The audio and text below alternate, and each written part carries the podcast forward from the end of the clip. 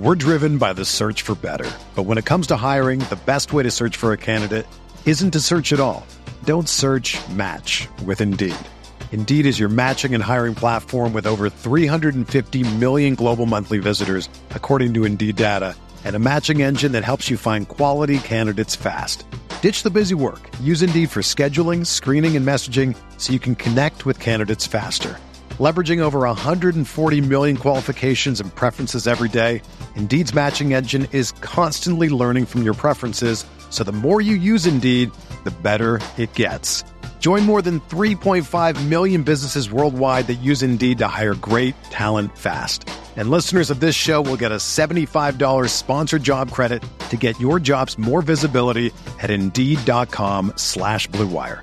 Just go to Indeed.com slash BlueWire right now and support our show by saying that you heard about Indeed on this podcast. That's Indeed.com slash BlueWire. Terms and conditions apply. Need to hire? You need Indeed.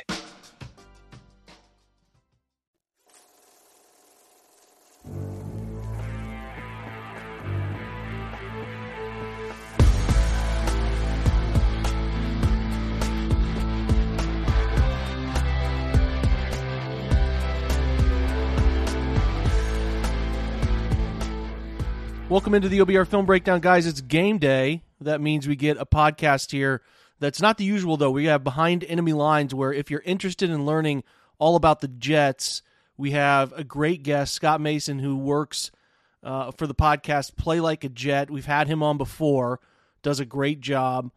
And I think he gives some really good perspective on where their franchise is, who's going to play tonight, what it's going to look like for them, and then some surrounding talk about uh, some big decisions they have looming. So I really wanted to put this out. I know we put out mailbag yesterday, late yesterday into this morning. So there's two podcasts available for you.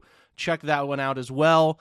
Uh, otherwise, the only thing worth keeping an eye on is this morning we hear that Amari Cooper is dealing with a heel that is going to be game time in his decision to play. So I don't know what that ultimately looks like. I'll be up there at the game watching alongside a lot of you. I hope to see you up there and we'll hopefully see Amari Cooper doing what he normally does, and that is playing in this game. So let's get over to our time with Scott. Enjoy this podcast, and we will catch you in the post game show, uh, the instant reaction show that I'll do with Andrew Spade, maybe from the car. I don't know. It's going to be interesting to see how we get this one recorded, but we'll have something up in the late hours of Thursday night. Huge game.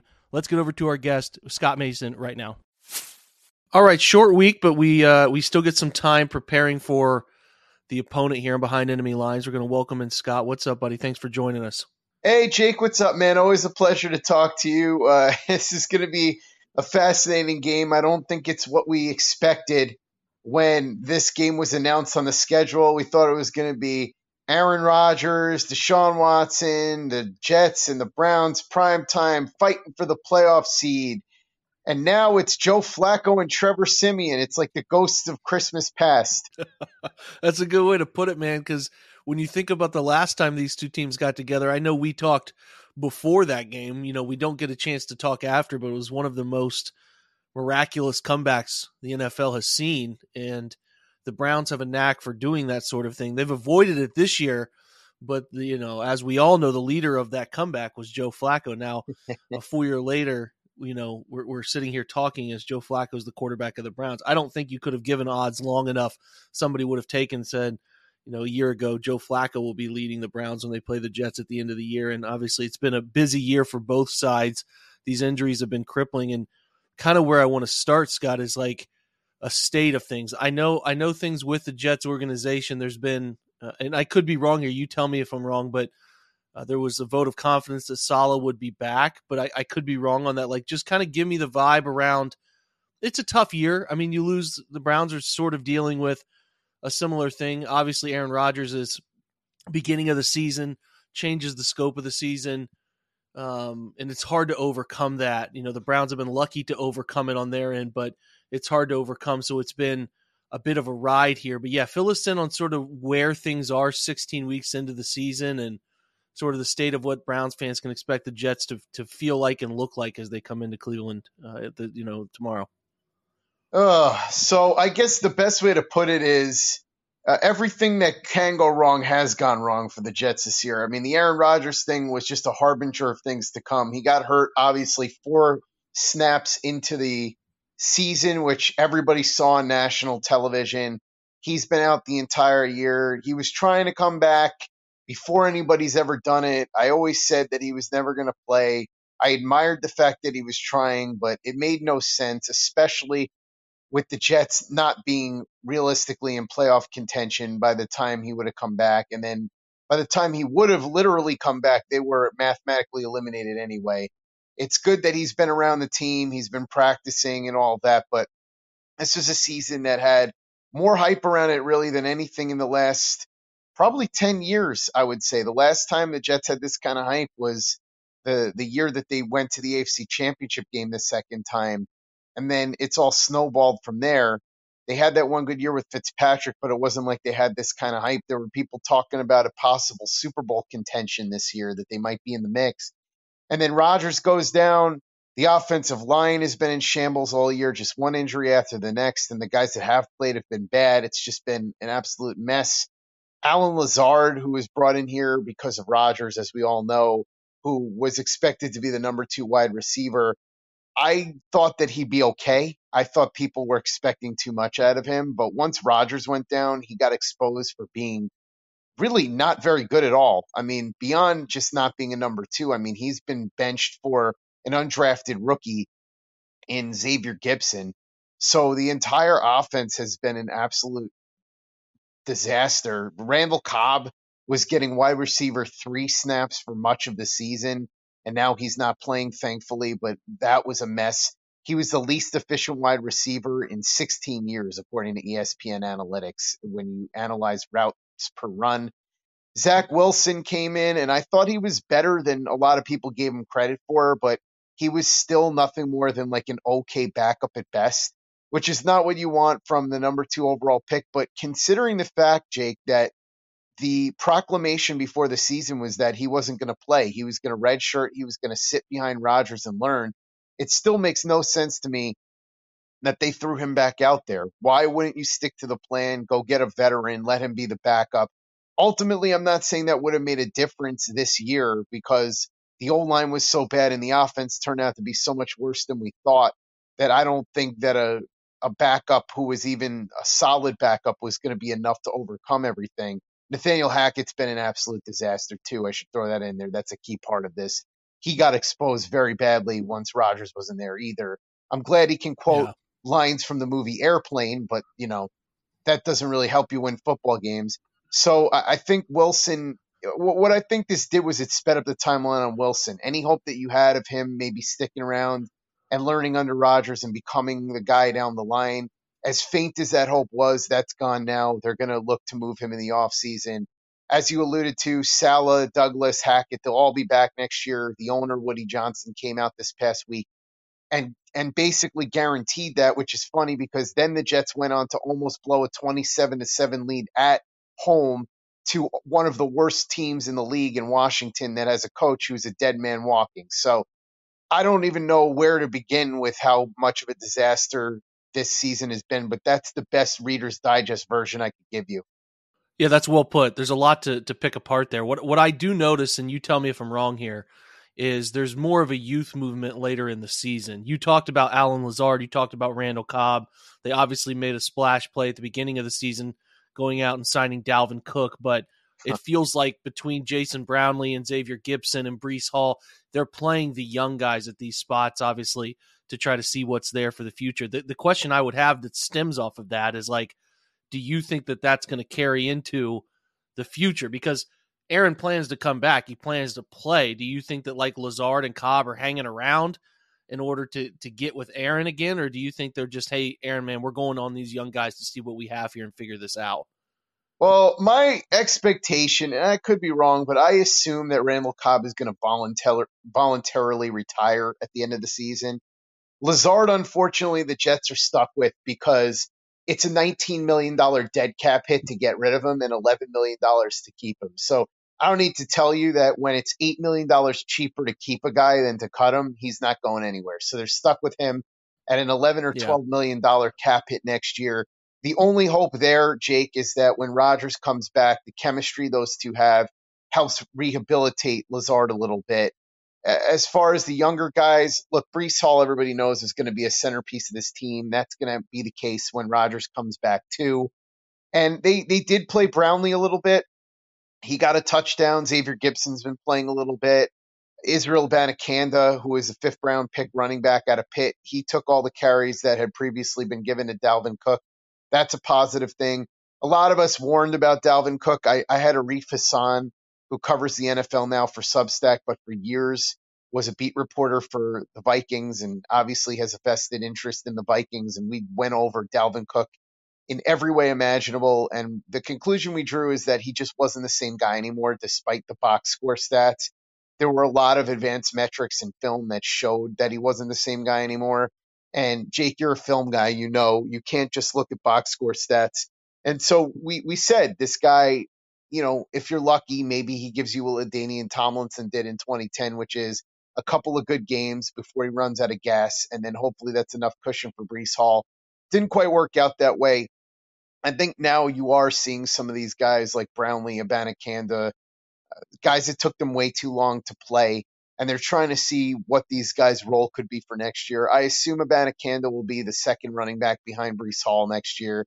Brownlee will be fighting for a roster spot. Gipson will be here as a kick returner, and then we'll see if he earns wide receiver reps. I do expect the Jets to go big game hunting at wide receiver. Whether they're able to actually land one of these names, uh, Davante Adams in a trade, I, I'm not convinced that the Raiders are going to trade him to begin with. He'd be an enormous cap hit, but whatever. I'm sure they'll try because he's Rodgers' guy. Mike Evans is slated to be available. We'll see what happens there. Maybe Calvin Ridley if he shakes loose. But I think the Jets have to realize, and this is the big takeaway from this year, Jake. You heard a lot of people saying the Jets were just a good quarterback away from making a Super Bowl run. And I think what this season showed you is they're significantly further away from that. Even when the healthy offensive line, even when the starting offensive line were healthy and playing, those guys have been bad, and and numerous uh, guys need to be brought in here. They're going to need two new tackles next year.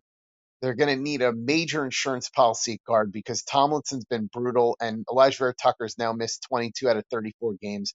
And the only weapon you can really rely on in the passing game, Tyler Conklin's been okay, but the only one who's been a plus receiving weapon is Garrett Wilson. So they've got to go out and get at least one serious upgrade in the passing game, probably two, and they've got to replace uh, three offensive linemen realistically. They've got to get three starting caliber offensive linemen this offseason. And as you know, though, neither one of those tests is going to be easy. It's not going to be a full teardown and rebuild. But what this season showed you is that even with Rodgers, this team wasn't a Super Bowl team. And the danger here, Jake, is coming off a Achilles tear after uh, what just happened and being 41 years old.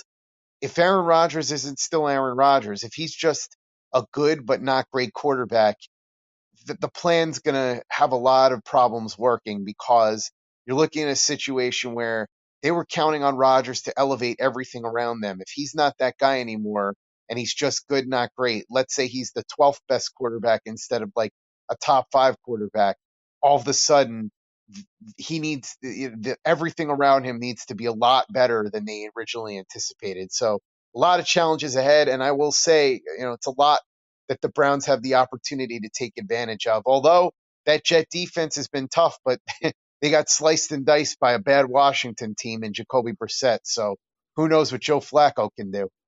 Yeah, well, yeah. Let's let's get to the defense in a second. Before we close offensively, um, you know, we kind of talked about who's going to be in there, and you've talked uh, really nicely here about how they've shifted away from certain people. Um, you know, talking Trevor Siemian because that's who we're going to see in this one. Has he been a better version of what Zach Wilson has put on the field? I know Zach's been up and down, but like I'm kind of looking at. I know Zach is out, but is there a hopelessness with Trevor Siemian that maybe Tim Boyle was uh, providing, you know, in some of those certain situations, or has Trevor been uh, a fine for you guys when you've seen him? Has he done some nice things? I think Siemian's better than Boyle, but that's not really saying a lot. I mean, Boyle honestly doesn't belong on an NFL roster. Siemian, I guess you could make the case that maybe he's a rosterable quarterback, but it's tough the truth is the Jets aren't doing anything. They're not throwing downfield. I mean, they weren't doing it with Zach Wilson either, which was bizarre because that's actually a strength of his. But Trevor Siemian is basically just doing the I'm a game manager routine. The problem is he's been the first half this week against Washington. You heard a lot of people say, well, where was this guy the whole year? He should have been elevated over Boyle at least and been the primary backup. And I suppose you could make that case. But a lot of what was going on early in the game was just Washington was handing the Jets the ball in the easiest of circumstances, and the Jets were able to make a few easy plays. But as the game wore on, Siemian threw two bad interceptions, and there were at least six passes that probably could have been picked off. And we're talking about against a really bad Washington defense. So there's nothing to, to, for anybody to worry about with Siemian. If I'm the Browns defense, I, am uh, licking my chops right now. I, I'll say this too. Myles Garrett, who is just on another galaxy. We remember what happened, right, Jake, the last time Myles Garrett faced Trevor Siemian. And Trevor Siemian was the quarterback of the Jets, by the way, and it was on national TV. Let's throw that in there. Uh, Trevor Siemian had his season ended by Myles Garrett who almost ripped his head off. So I think with this Jet offensive line, which gave up a, a, lot of pressures, no sacks, but a ton of pressures this past week and was very bad again. And with like their 20th combination of the season or something like that, you're uh, look, I don't think the Browns have anything to fear from Siemian. He's going to throw short. He's going to try to get the ball out quickly. He's going to try and get the ball in the hands of his two best guys, Breece Hall and Garrett Wilson. That's what happened this past week. Garrett Wilson, I believe, had eight catches or something like that, and Breece Hall had almost 100 yards receiving. So that's what you're looking at. And it look realistically, the Jets don't have anybody else, so it makes sense. Get the ball in the hands of your two best guys. I'm the Browns, basically what I'm doing is I'm making sure that I zero in on Breece Hall and Garrett Wilson and force Trevor Siemian to try and do something with other guys and we'll see. But I think if you can find a way to zero in on those two and make sure that they have limited impact, the Browns, as good as their defense is, shouldn't have a big problem. Yeah, they'll they'll certainly encourage the quick throw stuff. They love to do that. They they, they really rally to the football pretty well. Um, Breece Hall stuff does worry me. The Browns in between the tackles got you know a couple gash plays happened last week with Houston, so I'm I'm sure that they're looking at things about how they can manipulate the Browns inside the tackle box uh, we'll keep an eye on that, especially because I think Breece Hall is a special football player, and I think Garrett Wilson, when he gets help around him, obviously a special player, had a great performance in Cleveland last year in that comeback. So I'm sure they're going to be keyed in on him. But but how aggressive the Browns are uh, will be interesting, sort of against these quarterbacks that they don't respect. They played a lot of zone because they just are daring these guys to throw, and they know their front four can make such an impact without bringing extra bodies. Uh, that, that's sort of a little bit of the plan, I think. Whereas against some of the teams that have a lot more weapons, they'll get a little bit more man heavy and try to force the issue. So we we'll see that the crowd should be pretty raucous. They should make it pretty pretty difficult in the Jets offense. But on the flip side is is totally the antithesis of what we're talking about. It's kind of ironic. You know, the Browns are putting up points. They're playing better with Joe Flacco, but they're still a limited offense with weaknesses at tackle, fourth, fifth tackle out on the field, right? Um, obviously, no Nick Chubb has altered a lot of their run game efficiency throughout this year. It's gotten actually, ironically, worse than it's ever been. Scott. So they're not running the football very well, but Joe is throwing it well, and they're finding some success in that regard. And I, I know that you're talking about a teardown of the offense, but based on what we've seen defensively, they're in the right place to step on the football field next year with New York and and make an immediate impact and be a part of a winning turnaround. So talk about the defense and just a little bit of whoever you think is going to be impactful for Browns fans to really keep their eye on in this one because there's talent all over that group. It's funny you said the Browns have had trouble running the ball because really that's been the Jets' biggest weakness this year has been against the run. They've done very well against the pass, and everybody kind of knows why. Sauce Gardner, if he's not the best corner in the league, he's right in the discussion. It's probably him, Surtain, or right in there. Guys like Charvarius Ward. I mean, there you, you could name a couple of guys, but I would argue that Sauce is as good as anybody in the league right now. I think he's allowed just over 100 yards over the last like 15 weeks, which is just bonkers. The only negative with him is that he has dropped a couple of potential interceptions, but I'll always take the guy who's a blanket cover guy over the feast or famine interception guy any day. Give me Darrelle Revis, for example, over somebody like, uh, you know, Asante Samuel, who used to get burned quite a bit, but would get a lot more turnovers. Uh, as far as the rest of the, the defense, DJ Reed has generally been very good. He had a tough time with Jaylen Waddle. Uh, and, and I think he may have. This is the one thing I'll say. Amari Cooper last year actually did very well against the Jets, and he presents a tough matchup for both Jets cornerbacks. He could be an Achilles heel for them. And we saw what Joe Flacco did with Cooper this past week.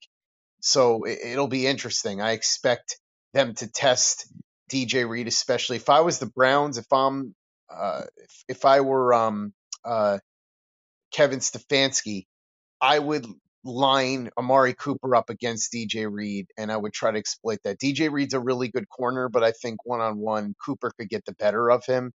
And the way the Jets work is the same way Seattle used to use Richard Sherman. Sauce has his side of the field, and that's it. So if you want to avoid him, and that's what the Dolphins did. They avoided him with Waddle by just lining him up on the other side. And the Jets never adjusted and they, they, they don't do it. They won't change it up. So it'll be interesting to see that and, and what happens. I'm curious to see if Elijah Moore tries to get revenge on his old team too. But but the the pass defense uh, has been you know look what you want to do is you want to try and you know throw passes to running backs and tight ends, avoid those cornerbacks is really the, the best way to do it. And if the Browns could find a way to open up some running lanes, I would try to gash the Jets. It's been done by a lot of teams this year. That's been a, a, a way to, to be successful. But testing those corners in general has been the tougher way. Like I said, I would go at DJ Reed before I would go at Sauce, but that's not to take anything away from DJ Reed. I think DJ Reed is a really, really good corner, borderline Pro Bowler. But if I'm going at one person, it would be him and then I would try to um you know pick apart the middle of the field and and and use the running backs and screens and things like that. Um, maybe make use of David Njoku in the tight end game. Uh, and and, and that's probably what I would do if I were the Browns. I would try to go away from the Jets' biggest strength and go towards their biggest weakness if I could. We're driven by the search for better. But when it comes to hiring, the best way to search for a candidate isn't to search at all. Don't search match with Indeed. Indeed is your matching and hiring platform with over 350 million global monthly visitors, according to Indeed data, and a matching engine that helps you find quality candidates fast. Ditch the busy work. Use Indeed for scheduling, screening, and messaging so you can connect with candidates faster. Leveraging over 140 million qualifications and preferences every day, Indeed's matching engine is constantly learning from your preferences so the more you use Indeed, the better it gets. Join more than 3.5 million businesses worldwide that use Indeed to hire great talent fast. And listeners of this show will get a $75 sponsored job credit to get your jobs more visibility at Indeed.com slash BlueWire. Just go to Indeed.com slash BlueWire right now and support our show by saying that you heard about Indeed on this podcast. That's Indeed.com slash BlueWire. Terms and conditions apply. Need to hire? You need Indeed. Buying tickets to your favorite events should not be stressful, guys. Game Time is the fast and easy way to buy tickets for all the sports, music, comedy, and concerts near you. You can find them last minute with killer deals and their best price guarantee helps you stop stressing over the tickets and start getting hyped for all the fun you've had. So, why would you go game time? They have flash deals, last minute tickets. They're easy to find. Buy tickets for every kind of event in your area, specifically those Cleveland Browns. You get great images of the seats view which is awesome when you're trying to figure out how the stadium is going to look when you're trying to find that right ticket for the right price. And they have that low price guarantee and event cancellation protection, job loss protection, all of the stuff to help you protect your money right? It's the fastest growing ticket app for a reason in the country. You get images of your seats, like I said, before you buy them. You buy tickets in a matter of seconds, and they're sent directly to your phone. All right. So you never have to go digging through your email to find something last second. It is always there. You can put them in your wallet app and make sure to have them up and ready to go. It's important to know you can download that Game Time app, which makes it extremely easy, very intuitive, very fast way to buy those tickets. Create an account and use the promo code OBR for $20 off your first purchase. Again, terms apply. Again, create that account, redeem the code OBR for $20 off. You can do so at gametime.co. It is not .com, it is gametime.co, but I would suggest downloading that app, taking advantage of the $20 off coupon using the promo code OBR. Download GameTime today. Last minute tickets, lowest price guaranteed. Yeah, so uh, a, couple names I want to hit on Quincy Williams and Quinnen. Those guys are playing pretty special football. And then how are the young edge guys, Jermaine Johnson, Will McDonald? What have those young investments turned into? Yeah, the pass rush has been pretty good. I mean, Quinnen Williams, it's funny, he doesn't have the big sack numbers, but he's obviously gotten a ton of pressures and he's double and triple teamed on every play. So he's opening things up for a lot of other guys. Jermaine Johnson has done pretty well this year. It's been a breakout year for him. Uh, he's it's not out of the realm of possibility that he could get to double digit sacks. I think he's got seven with two day, games to go. He'd be the first Jets edge rusher to do it in about a decade. I believe the last guy to do it was Calvin Pace. That was 2013, I think. So it's crazy the Jets haven't had an edge rusher that had double digit sacks in such a long long time, but he's played really well against the run as well. Bryce Huff has had a breakout season too he'd always been one of those guys that was a really strong situational pass rusher, but he was used very judiciously, sparingly. This year they've used him a ton, and the more they've used him, the better he's looked. He's going to cash in and get a big contract this offseason, whether or not it's going to be with the Jets or somebody else, I don't know. Uh, Will McDonald has looked good in with the reps that he's gotten, but they've used him very sparingly. They did the same thing with Jermaine Johnson last year, and if you look at Will McDonald's efficiency rates, his pressure rate is very high. They've just not used him a ton. They've used him a little bit more per by the week as time has gone on. They've used him more and more. I think he's a guy that's shown you though that he has that kind of potential to be a stud next to Jermaine Johnson. It's just you know it's going to take some more reps. And Quincy Williams and C.J. Mosley have both played really good football this year. Quincy Williams has been playing at a Pro Bowl level. I'll be honest with you, Jake. When the Jets re-signed him, I didn't really understand the fascination. He's a guy that uh, consistently would over pursue. His instincts wouldn't be good. He'd take weird angles. And I just thought that, yeah, he would have some highlight reel plays, but overall just maddeningly inconsistent. This year, he's played excellent football. He's been one of the best inside linebackers in, in the game. So that's a guy that, if you're a Jets fan, and you look at what this coaching staff has done, if you're disappointed, and I think it's tough not to be considering the results, you look at the defensive side of the ball, you look at what Bryce Huff has turned into with this coaching staff. You look at Quincy Williams, another guy has who has developed into a really, really strong football player. You look at the evolution of a guy like John Franklin Myers, who's turned into a really good hybrid who can play the edge and can play inside. Uh, we talk about, uh, you know, a couple of other guys on the defense like Tony Adams, who's by no means a great player, but who is an undrafted free agent and has turned into a, at least marginally decent starting safety, which is all you can ask for with a guy that wasn't even drafted. And you, you, look at it and you say, okay, well, they've done a bad job on the offensive side of the ball, but they've developed some really good defensive players. Let's not forget DJ Reed, who came here from Seattle, was a very good player in Seattle, has blossomed into an even better player here. And the Jets clearly saw something in him and got him at a bargain. I think it was three years, 33 million, which for a corner who's playing at his level is, is a fantastic value. So I would say that Quincy Williams, Quinnen Williams, those guys are the tip of the iceberg. A lot of really nice players on this Jets defense. They can keep building it out, but I think Jeff Ulbrich and Robert Saleh have done a really good job. And I would say the Browns are one of the few teams in the league that have a claim to having a better defense than the Jets. There's not a lot of teams that can say that.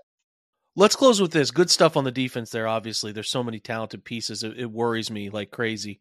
Uh, the Browns just have a propensity, even though they had a good week last week, to just hand the football over too often. One of the worst teams in giveaways this year, and I'm sure the Jets are chomping at the bit, pretty hungry to get a couple on national TV. Like this is a game that obviously means immensely more to the Browns and the Jets, and and I know their season has kind of concluded in terms of playoff probability and whatnot. But what's your what's your vibe on how much they care? Obviously, last week you get a little scared at the end of that game, but like, is there a lot of fight left in this group? You think that they're going to come in really hungry? Is it something that you see where it's like, man, we can't, you know, these are the types of games that we're just two weeks left in the year. We're probably ready to pack it in and get ready for the off season.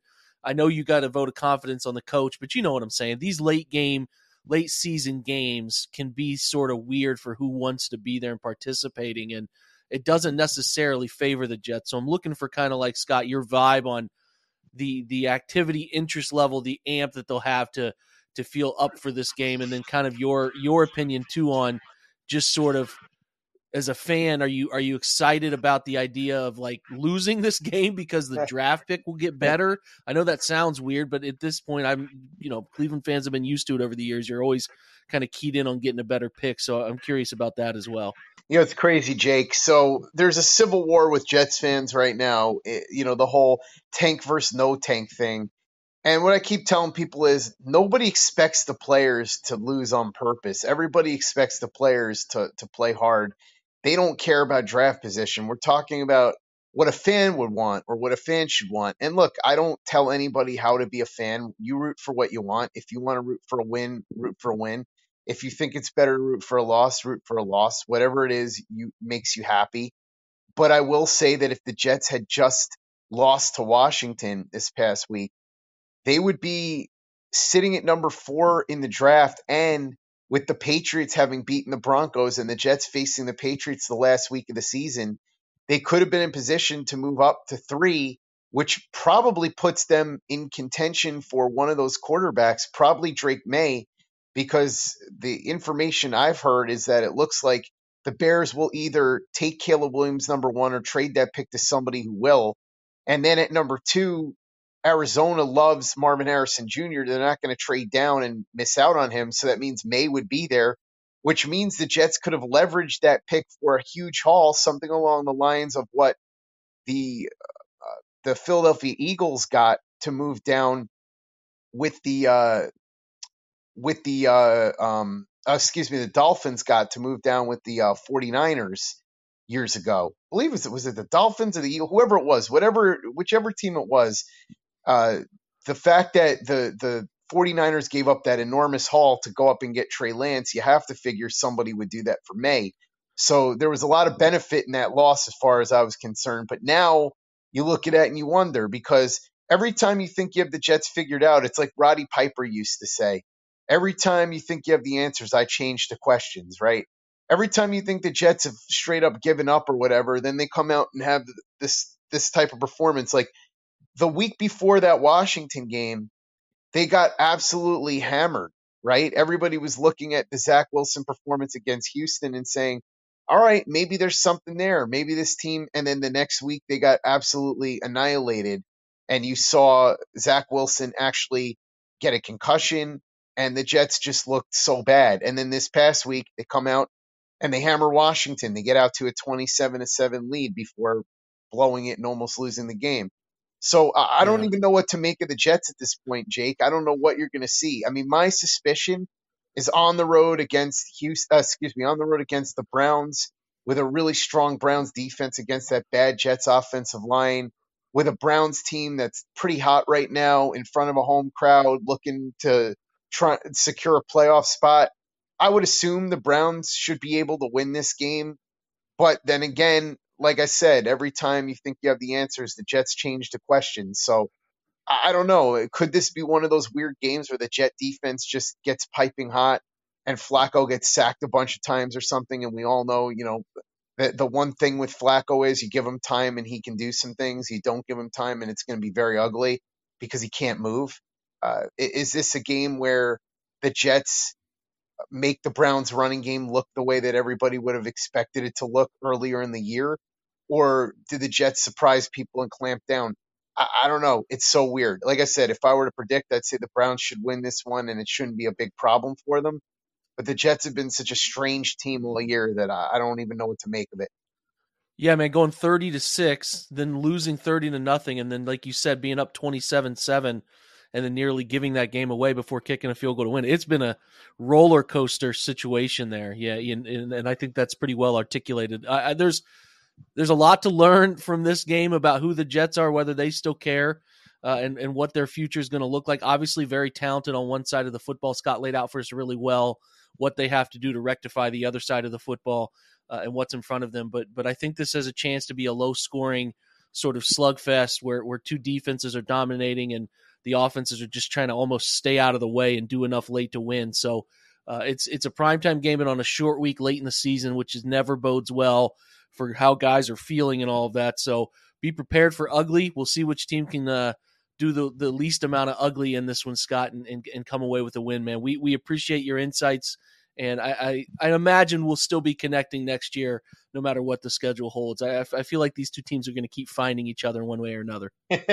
yeah, man, it's a pleasure. Always enjoy talking football with you, Jake. You're one of my favorite people to do podcasts with because, in addition to being a, a hardcore fan, you're somebody that really knows football, but also isn't like arrogant or obnoxious about your football knowledge. Like I would put your football knowledge up there with just about anybody, but your people wouldn't know it just from talking to you because you carry yourself in a way that's not like I said, not obnoxious and not arrogant when you obviously could because you really know your X's and O's and all that. So I appreciate you having me on. I always love having you on my show. And like you said, hopefully these two teams give us more excuses to do shows in the future.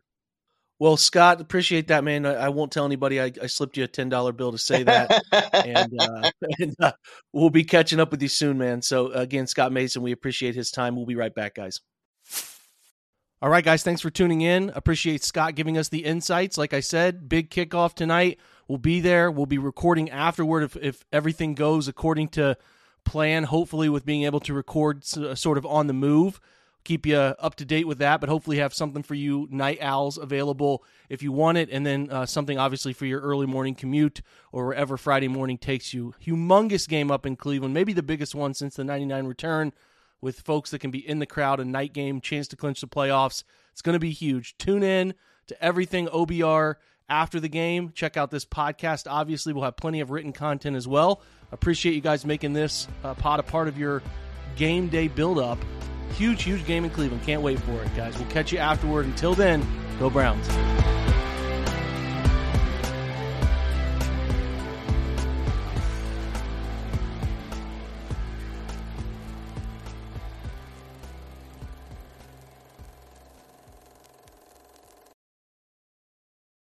Without the ones like you, who work tirelessly to keep things running, everything would suddenly stop. Hospitals, factories, schools, and power plants they all depend on you. No matter the weather, emergency, or time of day, you're the ones who get it done. At Grainger, we're here for you with professional grade industrial supplies. Count on real time product availability and fast delivery. Call clickgrainger.com or just stop by. Grainger for the ones who get it done.